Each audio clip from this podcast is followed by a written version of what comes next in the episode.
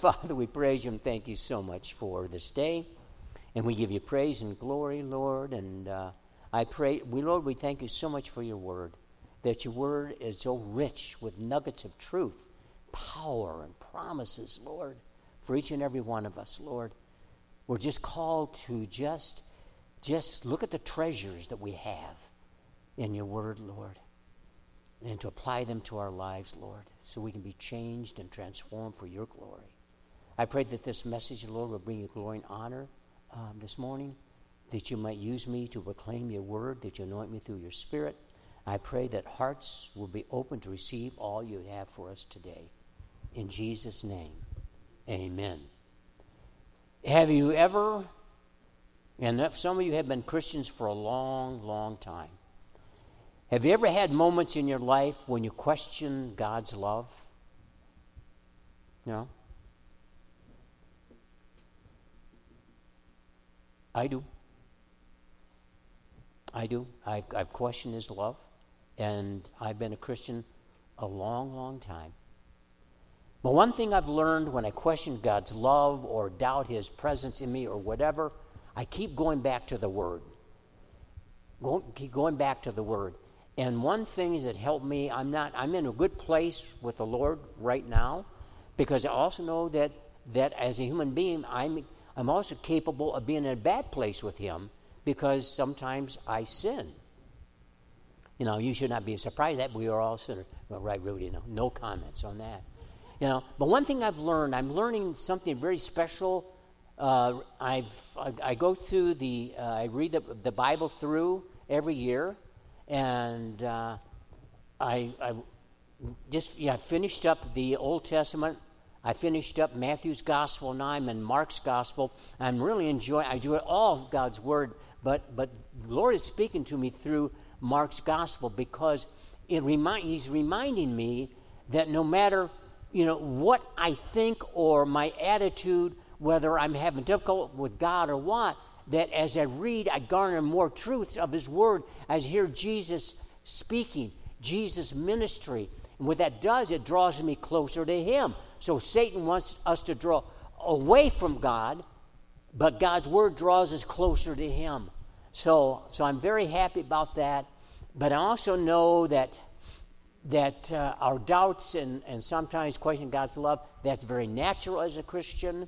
And uh, for, if somebody says, Well, I never have any doubts about God's love, I've never questioned His love or whatever, I'm just going to pause to say, Hmm, then tell me what is your secret because because that certainly is the case for me. But it is difficult for our finite minds to wrap around the truth and expanse of God's love, grace, and forgiveness. So this morning, I want to talk about how deep is God's love. And we're going to first look at God's love as personal from Galatians 2 19 through 21. Are you with me? Okay, that's good. Because I know you think about the picnic and all those other things, but just hang in there. It will come in time. All right, let's read from Galatians chapter uh, 2, verses 19 through 21.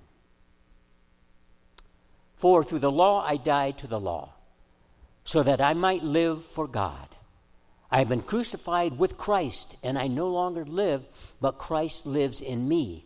The life I now live in the body, I live by faith in the Son of God, who loved me and gave himself for me. I do not set aside the grace of God, for righteousness could be gained through the law. Christ died for nothing. When we think of God's love, a common scripture comes to mind. John 3:16.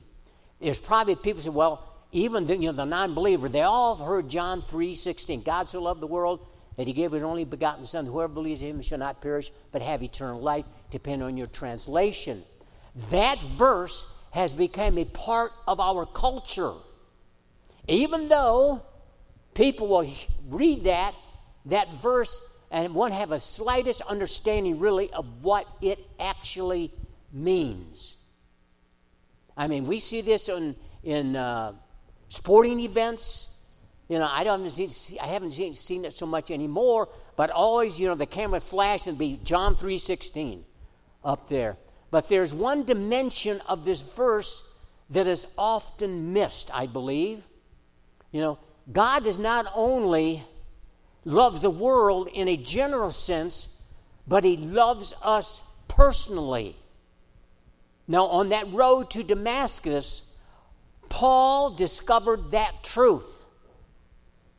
He spent, up until then, he spent his life as a Pharisee trying to stamp out this new wave of religion called Christianity. He was a Pharisee, he was a man of the law, the Jewish law, and he cringed at these Christians.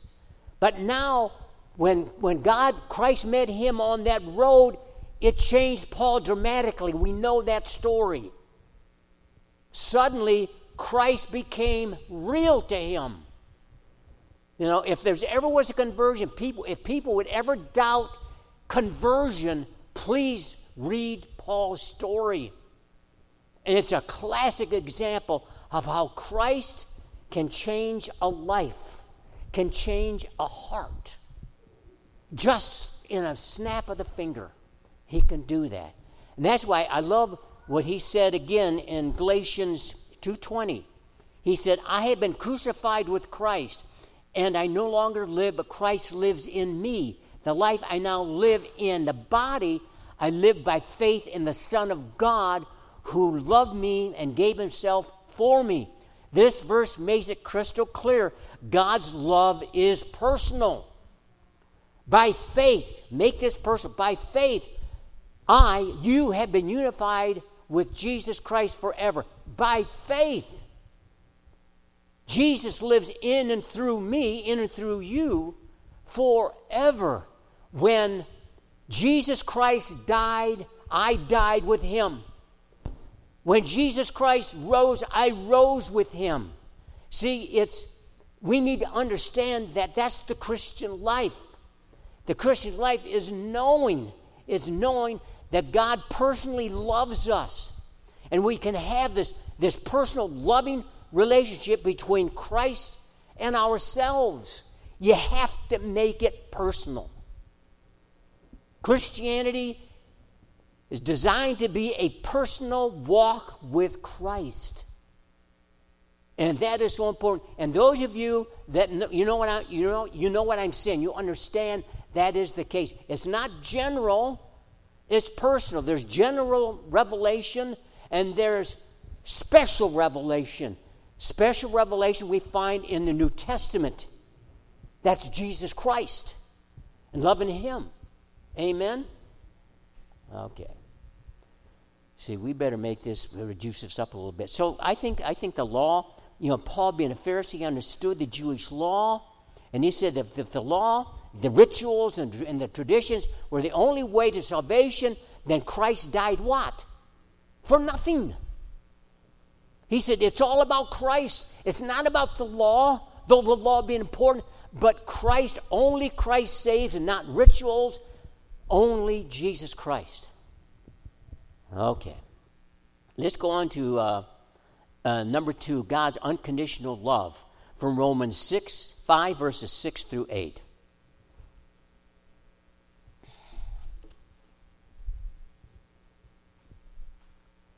You see, just at the right time, when we, when we were still powerless, Christ died for the ungodly.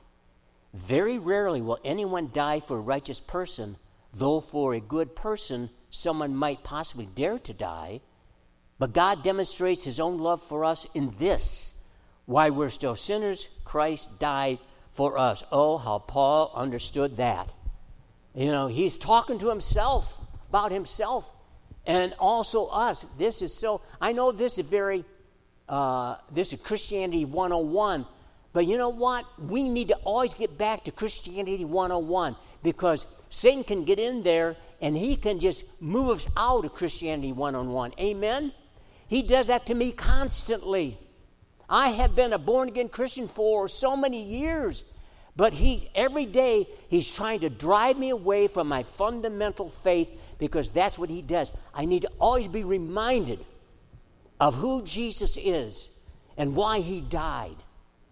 You know, now that's for me. Maybe you're stronger than I am, but I need that every other. I need Jesus Christ in my life every every day, every minute of the day, because I'm a sinner. We're going to be talking about this.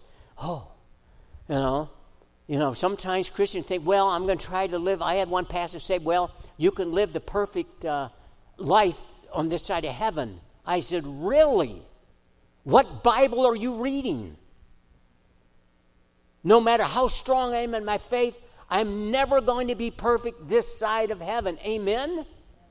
And you aren't either. Guess what? So we're all in this together. Okay. So, here we are. Paul in Romans. How many of you have a dog? A pet. Okay. Okay. You have dogs? Okay. What are the one of the common things we can say about our animals, especially the dogs? You know, we got this dog, Becca knows that. Maybe it wasn't for you, Minnie wasn't for you, Becca, like she is for us. But our dog's Minnie, that dog, uh, we've had all these dogs through these years, most lovable dog we've ever had. I mean, when we walk in the door, it could be we could be just taking a walk without the dog, which rarely anymore. We come back, it's like we've been gone for 10 years. You know, the dog is right there greeting us. And for this dog, it's man, it's shake, rattle, and roll. Her tails are going, and her little bottom's going this way, that way with the tail, and she's all over us. You know, she's always eagerly waiting to give us acts of, of love. So, no matter how tired or grouchy we are, no matter how bad the world has beat us up, your dog, your faithful companion, is always there wagging the tail, saying, You are the greatest person in the world. You know, that is unconditional love. I believe that's what I call unconditional love. Paul used strong words in describing our deficiencies. He said in verse 6, if you go back, powerless, ungodly. And then in verse 8, he used sinless or sinners. We don't have the capacity to achieve divine, we don't, divine expectations on our own, but only by God's love and power demonstrated in the, in the, on the cross, Jesus dying on the cross for all of us ungodly, unworthy people. Are you humble? Are you humble? You know, if you reach a point in your Christianity you think, well, that other person is really a bad person, or my neighbor's a bad person, you know, and I got to shun them or stay away from them, got to look in the mirror. Because Jesus died for that person. Jesus died for that very person. Remember the story I'm reading in, in what parable of Jesus with, was with the tax collector? You know, people say, oh my goodness, he's hanging out with the lowest of the low. Why can that be? And what did Jesus, how did he respond? I came for the lost, the unhealthy. I came for these people. And then as we as we point our fingers at the lowly, remember we got about three fingers pointing back at us. I think the more we grow in faith, the more we need to recognize our own imperfections and the, and the imperfections of others. That we're all in this together at different levels, different situations in life. But when God looks at us, when He looks at us, He doesn't simply look at status or how good we think we are. He sees us as people, He sees us as sinners. Amen? So, you know, anyway, I thought that was pretty good. Remember, God's unconditional love is not based on who we are or what we have accomplished, but on who He is. This leads to verse 8. But God demonstrates His own love for us in this while we were still sinners, Christ died for us. I've worked with so many churches that have been, have for, been looking for pastors. You know, I've gone, I've been work, I've worked with them and putting together their own church profile and what they're looking for in a pastor. etc. And, and it's a wonderful thing when a church finally finds their pastor. Their pastor. And that's when the honeymoon stage really starts. The pastor comes in and he's like Superman. Oh, our pastor, you should hear him preach. He is better than Billy Graham and, and Kenneth Copeland and this pastor, all wrapped up into one. He never makes a mistake. He speaks so his words just flow out of his mouth. He's just so eloquent, you know. And when he speaks, we all listen and we take notes because he's never wrong. So we know, we know, we know that, that he gives us the gospel 100% through and through and through. And whatever decision he makes, there has to be the right decision. That's the way it is the first year or two years. Now, people say to me, How long does it take for ministry to really begin? I tell people in any given church, five to seven years. They say, Well, why so long? Because if you're in a church of, say, 100 people, you get 100 different personalities. You're trying to get to know personalities. And they, in turn, are trying to get to know the pastor. How does that happen? Through meetings, conversation, etc. So, as time moves on, the pastor congregation relationship begins to take form because they begin to know each other's quirks, their habits, and their flaws. You know, you could never serve on a church board and have your pastor way up here, and then you get in that board meeting, you realize, oh my goodness, some of the things he says or thinks, I'm shocked.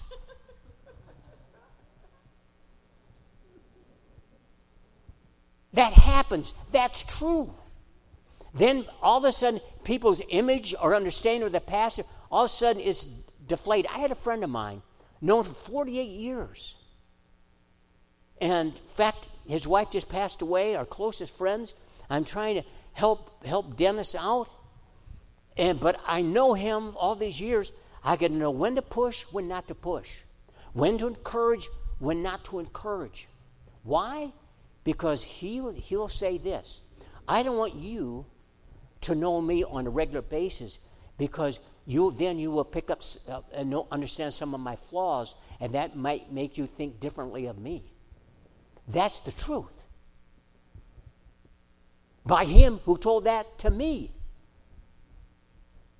I said Dennis you know we all blow it. I can't if i had a a dollar for every mistake I made in ministry, a word I said I shouldn't have said, or whatever. I could have retired a long time ago. It just happens. And we don't always agree on things. Amen? So sometimes our imperfections, our imper- imperfections, can bring an ending to a very promising relationship. I've talked about this. One of the one of the reasons why pastors leave a church is because of what I'm talking about. Suddenly people see that pastor through their eyes they don't they don't like. And he does the same thing, or she. You know, they get discouraged with they, oh my goodness, my goodness, my goodness, you know. You know, what does it you know, if you could just kind of hotwire a pastor in his home, ooh, that could get very dicey really quick because people are human beings. You ever see me? If I see you coming down the hall, try to dodge you? No. Well, well, well, we, all understand that because we all try to dodge you. But you, know, and sometimes behind closed doors, I've heard pastors say, "Oh, well, I have so and so in the church. I see them coming. I go the other way because of I know what they're going to say or the criticism they're going to have. Doesn't it happen? That's life. That's life. That's being real in church. But the important thing is what we do with that. What we do with our imperfections. How much grace do we have, acceptance we have of other people? And now, if they're doing, uh, if a pastor preaching anti-Christian things, then, then kick them out. You know, so we have to beware. I want to make sure I want that's that is very clear because, you know, the Bible says that God knows everything about us, the good, bad, and the ugly, and here it comes, including our fantasies. Do you have fantasies? You don't have to answer that. I mean, say, well, yeah, I got a lot of fantasies or whatever. No, I'm not going to put you down on the spot. But we all have them, don't we? In some form or other, we fantasize. You know, I remember when I was just a little boy, I can still remember that. I fantasized I wanted to be Roy Rogers. You know, I wanted the golden palomino. I wanted the fancy saddle with all the silver on it. You know, I wanted to be on, on top of that horse. And I can remember, you know, the Roy Rogers show, show and Roy's riding this Trigger and this horse, and the, and the mane is flowing his, you know, toward him, and he's got his guns out and he's shooting who knows what, you know. And I'm thinking to myself, how in the world can that big horse carry that big, big expensive saddle? I wanted to be Roy Rogers. I fantasized about that. Every show, I'm playing cowboys. And I was always Roy Rogers. In my own eyes, I was. Fantasy, good, bad. Think of your fantasies that were really bad or are bad, and God loves you through them. He still loves you. It doesn't matter. He still loves you because that is His character. It is God's character to love the unlovable. It is God's character to love, as Paul said, the sinner. We all sin, fall short of the glory of God. For me, that keeps me balanced. It really does, because if I get too harsh on someone, I think, who are you? Look in the mirror. You know? So, God has a way of keeping us humbled. Amen? And amen. All right.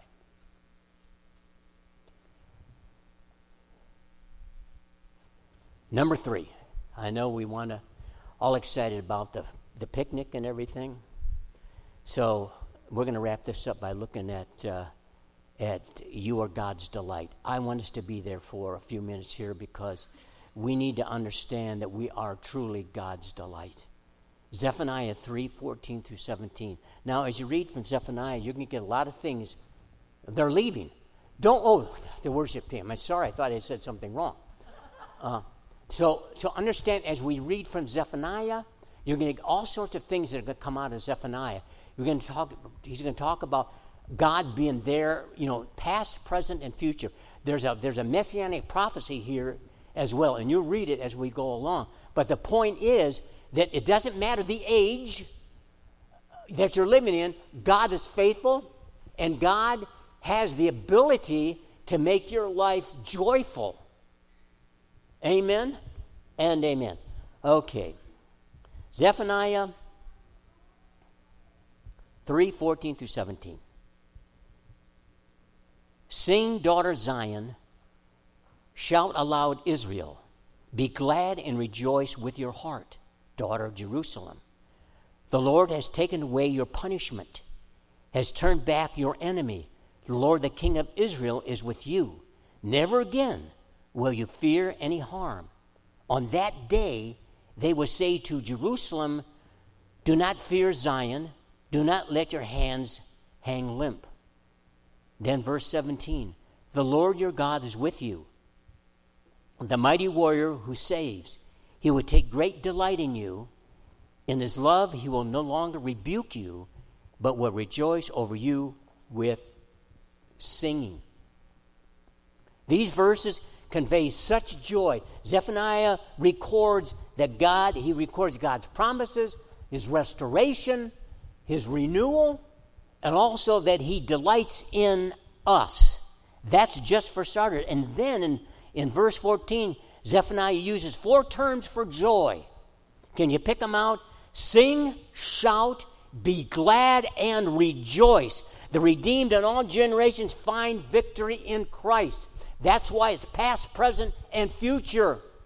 We find victory no matter where, when, in Jesus Christ. And then in verse 14, the, the, the middle part of verse 14, He says, Be glad and rejoice with all your heart.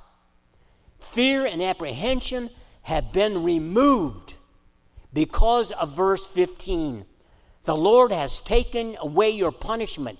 He has turned back your enemy. The Lord, the King, the Lord, the King of Israel is with you. Never again will you fear any harm.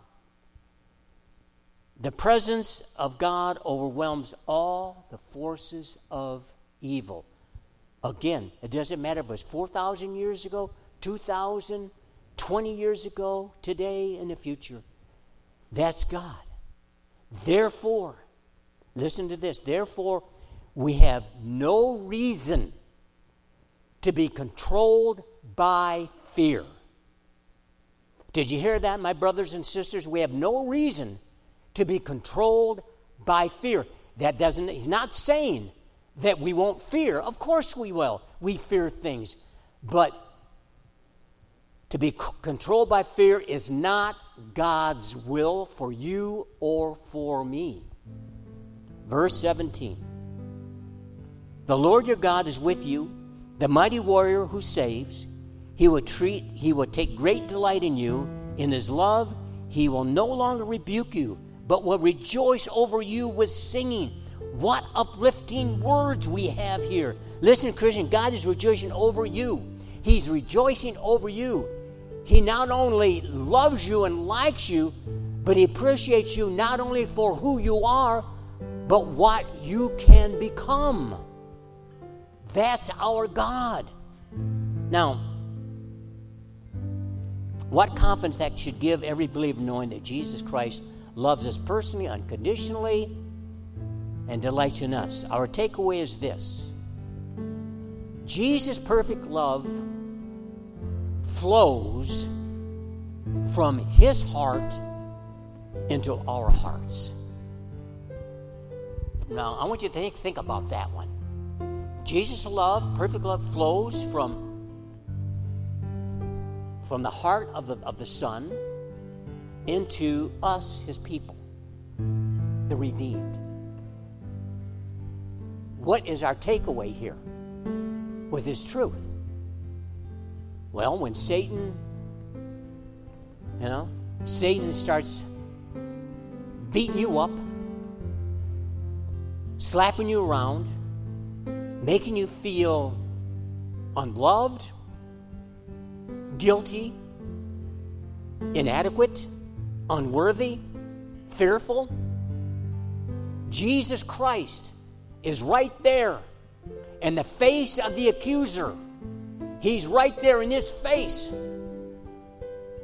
And he's shouting. Jesus is shouting and he is cheering us on. And he's saying to Satan, in essence, Sis boom ba, I love all my children. Ha ha ha. That sounds corny, but it's true. It sounds corny, but it's true. He loves us so much. And yet, sometimes Satan will get in there and try to rob us of that love, of the love of Christ. He loves you. He loves you so much, He died for you. And He'd do it again and again and again. I think sometimes God just cries for His people. You know, our Lord did not have it easy. We know that. Why wouldn't they listen? Why didn't the Pharisees listen? He'd do miracle after miracle after miracle. He, they would try to trap him, and with his wisdom and truth, his teachings were spot on about the kingdom of God. But why? Why didn't they get it? Why don't people get it today? Some 2,000 years later. If that bothers you, when you know a brother, a sister, an aunt, uncle, a friend, a relative, they're not getting Christ, and you get you get angry with that or get saddened by that, can you imagine how Jesus feels over one soul? That one person just will not come to Him. That's how much He loves us. Like I said before, Jesus is our greatest, biggest cheerleader, biggest fan. He loves us so much. If you needed to hear that today or be reminded of God's love, then let it soak in for you through His Holy Spirit. God loves each and every one of us, flaws and all. I look out from one end to the other. All your faces, I love you, but you're flawed. You, all your faces are looking at me, your eyes, I'm flawed. But the good news for all of us is Jesus loves us. Amen. Words. Let us pray. Gracious Heavenly Father, thank you so much for who you are. And thank you, Lord, that you do love us. Your love is unconditional. You love us personally. And you take delight in us. Oh, God, help us to feel that. Knowing that, you know, even if my day's going bad or whatever the case might be, that you delight in me. You delight in us. And thank you, Lord, for your grace that surpasses all human understanding. And we give you praise, we give you praise, and we love you. In Jesus' name, amen.